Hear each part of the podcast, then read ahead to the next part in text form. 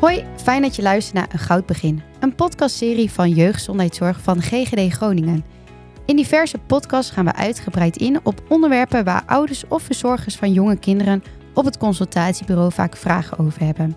En welkom bij de vierde podcast. Mijn naam is Amelia Zuidema, jeugdpleegkundige en vandaag jullie host. We gaan het in deze podcast hebben over voorkeurshouding bij baby's. Wat houdt dat precies in? Hoe wordt het ontdekt? En wat kan je als ouders, verzorgers hieraan doen? We gaan er uitgebreid over praten met onze gast. En vandaag is onze gast Djoeke Brons. Djoeke is kinderfysiotherapeut en mede-eigenaar van een fysiopraktijk. Zij behandelt regelmatig baby's met een voorkeurshouding, dus ze weten alles van. Leuk dat je het bent, Djoeke. Welkom. Ja, dankjewel. Dankjewel voor de uitnodiging. Ik heb helemaal zin in deze podcast, want volgens mij heb jij heel veel leuke verhalen en tips en dingen uit te leggen. Dus uh, we gaan lekker van start. Um, ik zei net al even, het onderwerp van vandaag is voorkeurshouding bij baby's. En voor aankomende ouders of mensen die hier nog nooit van gehoord hebben, wat is een voorkeurshouding? Ja, een voorkeurshouding uh, bij, een, uh, bij een baby betekent dat het uh, kindje het liefst het hoofdje één kant op draait. Ja. Dus bijvoorbeeld een voorkeurshouding naar rechts. Dat betekent dat het kindje graag het hoofdje naar rechts draait en ook Mhm. graag op de rechterkant van het hoofdje blijft, blijft liggen. Ja. En daarbij zien we dan ook dat dat het kindje moeite heeft om het hoofdje naar links te draaien. En zal ook niet heel graag op de linkerkant van het hoofdje blijven liggen. Nee, dus echt een, letterlijk een voorkeur voor rechts. Ja, wat natuurlijk ook links zou kunnen zijn en ook midden achter. Mhm. Maar- En midden achter. Ja, dat is een goede vraag. Ja, dan kindjes eh, kunnen ook een voorkeurshouding hebben dat ze het liefst alleen maar recht omhoog kijken. Oké. Dus echt Dat met het achterhoofdje op het matrasje. Ja, dan zullen ze en naar links en naar rechts Eh, eh, niet zo graag draaien. nee, precies. En eh, komt er nou veel voor eh, bij babytjes? Hoeveel procent ontwikkelt een voorkeurshouding? Nou, ongeveer eh 20% van de baby's ontwikkelt in de zeven weken na de geboorte een, een voorkeurshouding. Ja, en nou, dat komt dan best wel regelmatig voor als ik dat zo hoor. Ja, ja. En merk je dan ook dat het bijvoorbeeld nu vaker voorkomt dan vroeger?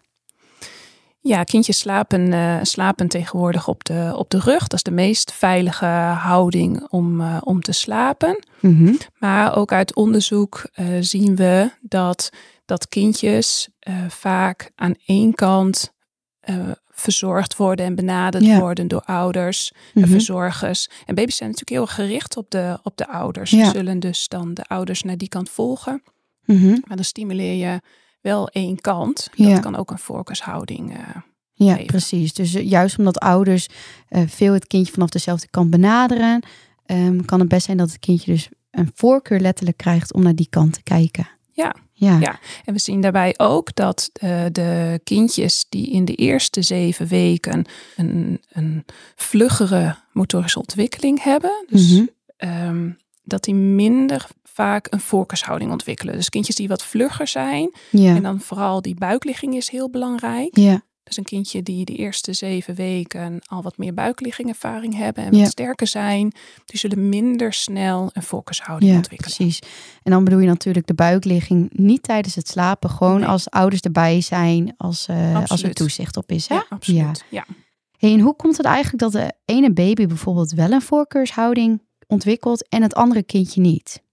Ja, nou dan komen we eigenlijk een beetje terug hè, op dat vorige punt. Dus eh, van één zijde voor aan één kant benaderen en één Mhm. kant eh, verzorgen. Ja. Eh, we hebben net genoemd dat de kindjes met een, die wat vlugger zijn in Ja. hun motorische ontwikkeling, dat die minder vaak een voorkeurshouding ontwikkelen. Ja. Nou, nog een ander detail, maar daar kunnen we zelf niet zoveel aan doen. Maar de voorkeurshouding komt twee keer zo vaak voor bij jongens dan bij meisjes. ja. Eh, het komt ook vaker voor bij eerstgeborenen. Mhm. En we zien vaker een voorkeurshouding naar rechts dan bij links. Oké. Ehm, nou, jij benoemde net al, het komt meer voor bij jongetjes, bijvoorbeeld dan bij meisjes, of vaak meer voor de ene kant dan voor de andere kant. Maar ja, hoe, hoe, zijn, hoe is dat bekend geworden? Ja, dat is, ehm, dat is natuurlijk een hele goede vraag. Een eh, aantal jaren terug is er een groot onderzoek geweest in Mhm. Nederland. Hebben ze 400 pasgeboren babytjes hebben ze gevolgd. Ja. Ze hebben gelijk binnen 48 uur de eerste metingen gedaan. Oh ja. En eh, twee jaar lang gevolgd. Ja. En daaruit zagen ze dus ook die 20% hè, waar we het net over hadden. Dat Ja. 20% dus een voorkeurshouding ontwikkelt. Mhm. En, en daarvan waren dus twee keer zoveel eh, jongetjes Ja. dan, eh, dan meisjes. Ja, precies. En ik kan me voorstellen dat je dit soort vragen dus ook al geregeld tegenkomt in je praktijk. En is het ook zo dat ouders het uh, zelf kunnen zien dat een babytje een voorkeurshouding heeft? Ja, je kan dat uh, als ouder uh, wel, wel zien. Mm -hmm. Bijvoorbeeld als je je kindje ziet slapen. en het kindje slaapt eigenlijk altijd op dezelfde kant van zijn hoofdje. Dus mm -hmm. bijvoorbeeld dan rechts. Dan zie je altijd dat het kindje met het hoofdje naar rechts gedraaid ligt. Dus um, op het rechte oortje slaapt. Ja. En eigenlijk nooit op het linker oortje. Mm -hmm. Uh, je kan het ook zien bijvoorbeeld als je aan het verschonen bent of uh, uh, met het, het kindje draagt. Dat, dat je kindje altijd naar dezelfde kant wil kijken. Ja, dus het is eigenlijk in die zin goed te zien voor ouders. Ja, ja. En kunnen ouders ook voorkomen dat een baby een voorkeurshouding krijgt? Ja, je kan het ja, wel een beetje voorkomen. Mm -hmm. je zou bijvoorbeeld eigenlijk al wel wat bewust kunnen zijn van je, van je eigen gewoonte. Van of je altijd aan dezelfde kant je kindje aan en uitkleedt. Oh ja. En misschien geef je als je flesvoeding geeft, uh, dat je het kindje altijd op, de, op dezelfde arm hebt. Dat zou je eventueel kunnen afwisselen. Mm -hmm. um, ja, de voorkoming is ook wel dat je eigenlijk vanaf de eerste paar weken na de geboorte al begint met de bekende tummy time. Tummy time, leg eens uit. Ja, dat is de, de, de buikligging, het buikligging uh, momentje ja. uh, onder toezicht. Hè? Ja. Zoals je net zelf ook al aangaf. Mhm. Dat is belangrijk. Ja. Uh, dus het is niet slapen op de buik, maar op wakkere momenten dat je je baby op, de, op de buik legt. Ja, want ik kan me voorstellen dat de ouders ook al zeggen, ja, zit er dan nog verschil of je je kindje bijvoorbeeld op een speelmat legt of bij jezelf, hè, als je op de bank ligt, dat je kindje op jouw buik ligt, buik op buik. Uh, zit daar nog verschil in? Ja, de, de meeste kindjes vinden het in eerste instantie niet zo heel erg leuk uh, om op de buik te liggen. Nee. Um, sommige kindjes gaan er ook zelfs van huilen. Mhm. Dus je kan dat gewoon heel rustig opbouwen. Ja. Je kan bijvoorbeeld beginnen met, uh, als je zelf op de bank zit, een beetje onderuit gezakt, dat Ja. je dan de baby op de borst legt. Mhm. Uh, dat kan eigenlijk al een paar dagen al na de geboorte. Dan ben je ook lekker dicht bij elkaar. Oh, dat kan vrij vlot al. Ja, kan vrij vlot al. Ja, je kan al heel snel mee beginnen. Ja. En daarna bijvoorbeeld dat je het, uh, de buikligging doet op een, op een schuin vlak. Ja. Dus dat het, de baby wat geholpen wordt. Dat, het, Mhm. dat ze niet helemaal plat op, de, op, een, op, op een leuk speelkleed hoeven te liggen. Ja. Uh, daarna kan je je kindje bijvoorbeeld een beetje helpen met de buikligging door een handdoek op te rollen. En Mhm. die, uh, die leg je dan onder de borst. Ja. Waardoor het kindje een beetje steun heeft en niet alle helemaal zelf de buikligging hoeft te doen. En ik denk dan dat de armpjes er dan overheen moeten liggen. Ja. Dat het onder de okseltjes door ligt. Ja. ja precies. Klopt. Ja. Oké. En de buikligging hoeft eigenlijk, eigenlijk niet alleen maar een oefenmomentje te zijn, maar je Mhm. kan ook bijvoorbeeld een kindje in buikligging dragen of Oh ja. optillen. eh, je knuffelmomentjes of als je kindje wat ouder is en je kan al samen in een boekje kijken bijvoorbeeld. Dat kan ook allemaal in buikligging. Allemaal in buikligging. Want ik kan me zo voorstellen, je zei net al, niet alle kindjes vinden het leuk. ehm, dat, dat ouders iets hebben van, eh, ja, ze vinden het niet leuk, dus ik doe het maar even niet. Maar is het ook echt dat je het dus oefent voor zo'n kleintje? Ja, je oefent, uh, Ja. je oefent echt. Misschien is oefenen niet altijd het oefenen en trainen niet het Nee. leukste woord bij baby's. Nee. Maar ja, je helpt echt je, je, Ja. je kindje door echt al vroeg te beginnen met wat buikligervaring op te doen. Ja. Ja. en met het opbouwen voor de eerste keren, moet dat dan lang? Een paar minuten of, of een paar seconden? Hoe, hoe eh, voor de eerste keer even? Dat... Ja, ja. nou ja, bijvoorbeeld wat we zeiden, hè, van eh, als je dus als ouder op de, op de bank zit, een beetje onderuit gezakt en je, en je, en je kindje is nog maar bijvoorbeeld twee weken Ja. oud, eh, dan hoeven ze ook nog niet het hoofdje echt op te tillen, Nee. maar dan liggen ze gewoon op de buik bij je. Ja. Ehm, dat kan wat langer, maar ehm, als je bijvoorbeeld na het verschonen het kindje even op de buik legt, Mhm. ehm, ja, begin met een paar minuten. Kijk, Ja. kijk, wat, kijk wat het kindje kan. Ja, dat is denk ik wel even goed om te benoemen eh, dat dat in het begin ook best wel opgebouwd mag worden dus. Ehm, via social media hebben we ook een vraag ontvangen van een vader. Hij geeft aan dat bij zijn kindje sprake is van een afgeplat hoofdje. En ja, wat, wat betekent dat eigenlijk, zo'n afgeplat hoofdje?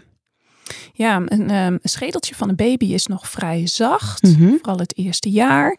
Ook de, de schedelnaden. Er zitten naden tussen, tussen de schedelbotjes van Ja. het hoofd. Mhm. Die zijn ook nog open. Waardoor eh, het, het hoofd nog heel erg kan groeien. Ja, Vooral het- en zelfs het hoofd groeit dus nog tot, eh, tot zeven jaar. zo. Ja, want dan pas is het eigenlijk een volwassen grootte. Ja, de rest van het lijf groeit natuurlijk veel langer door. Ja, precies. Ja, en wat er dan gebeurt bij een voorkeurshouding, als we dan weer het voorbeeld nemen hè, naar rechts, dus bij een voorkeurshouding rechts, dat dus het schedeltje aan de rechtsachter plat, platter wordt. Ja, wordt omdat ze dus veel uren op, op dat stukje schedel liggen. Ja, dus letterlijk dat het hoofdje wat platter is. Ja, klopt. Ja.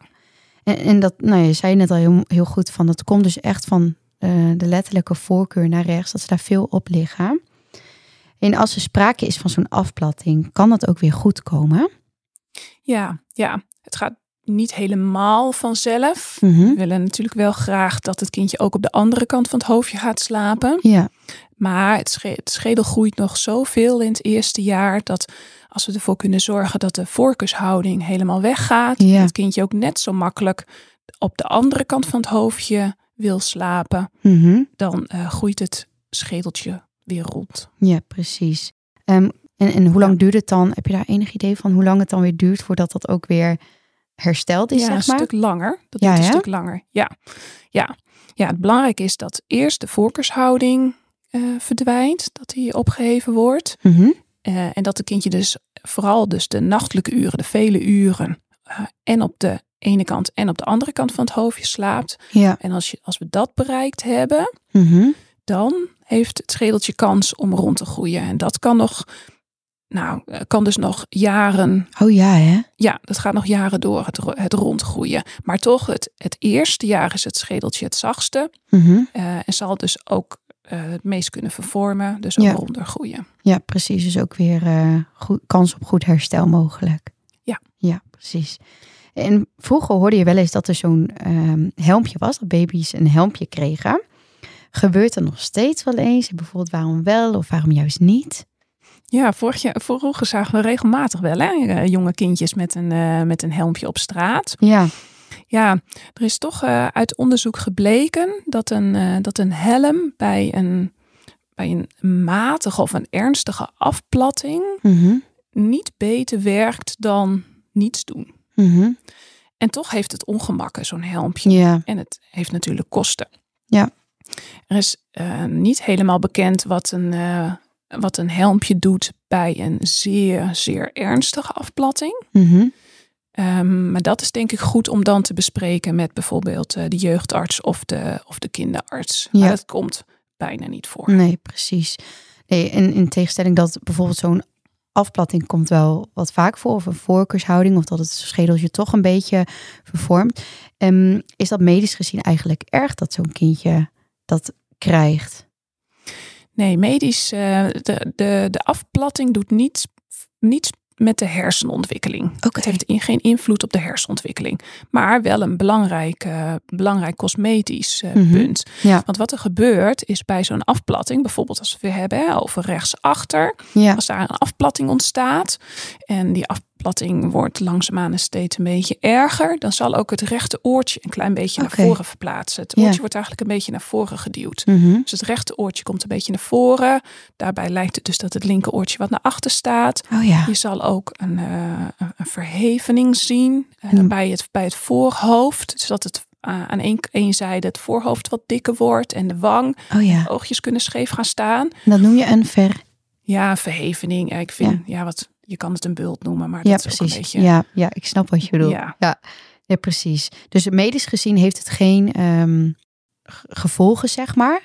Maar wel ehm, voor het oog en dat het cosmetisch dus eh er anders uitziet. Ja. ja. ja. En als een baby een voorkeurshouding heeft, en dat wordt bijvoorbeeld opgemerkt op het consultatiebureau, dan wordt een kindje dus doorverwezen naar een kinderfysiotherapeut. Wat gaan jullie dan doen? Hoe, ziet, hoe ziet zo'n behandeling eruit? Ja, ja, dat is leuk dat je dat vraagt. Ja. Nou, we zien, het, uh, we zien de babytjes graag rond, uh, rond twee maanden. Want Mhm. dan is de volkshouding uh, nog niet zo lang aanwezig. En is er ook nog niet zo'n zo'n erge afplatting. we komen bij gezinnen thuis. Oké. Dat heeft veel voordelen. Dat is Ja. heel fijn om de oefeningen alvast te doen waar, nou ja, waar de oefeningen ook gedaan worden door ouders. Uh, we kunnen gelijk ook oefenen met de dagelijkse verzorging en met het dragen en het tillen. Ja.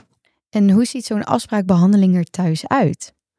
Ja, als we dus bij, uh, bij het gezin thuis zijn, dan vragen we eerst uit uit aan ouders ehm, hoe het op dat moment gaat en wanneer ze de volkshouding voor het eerst gezien hebben, hoe het ging met de zwangerschapsbevalling en de, en de eerste start. Ja.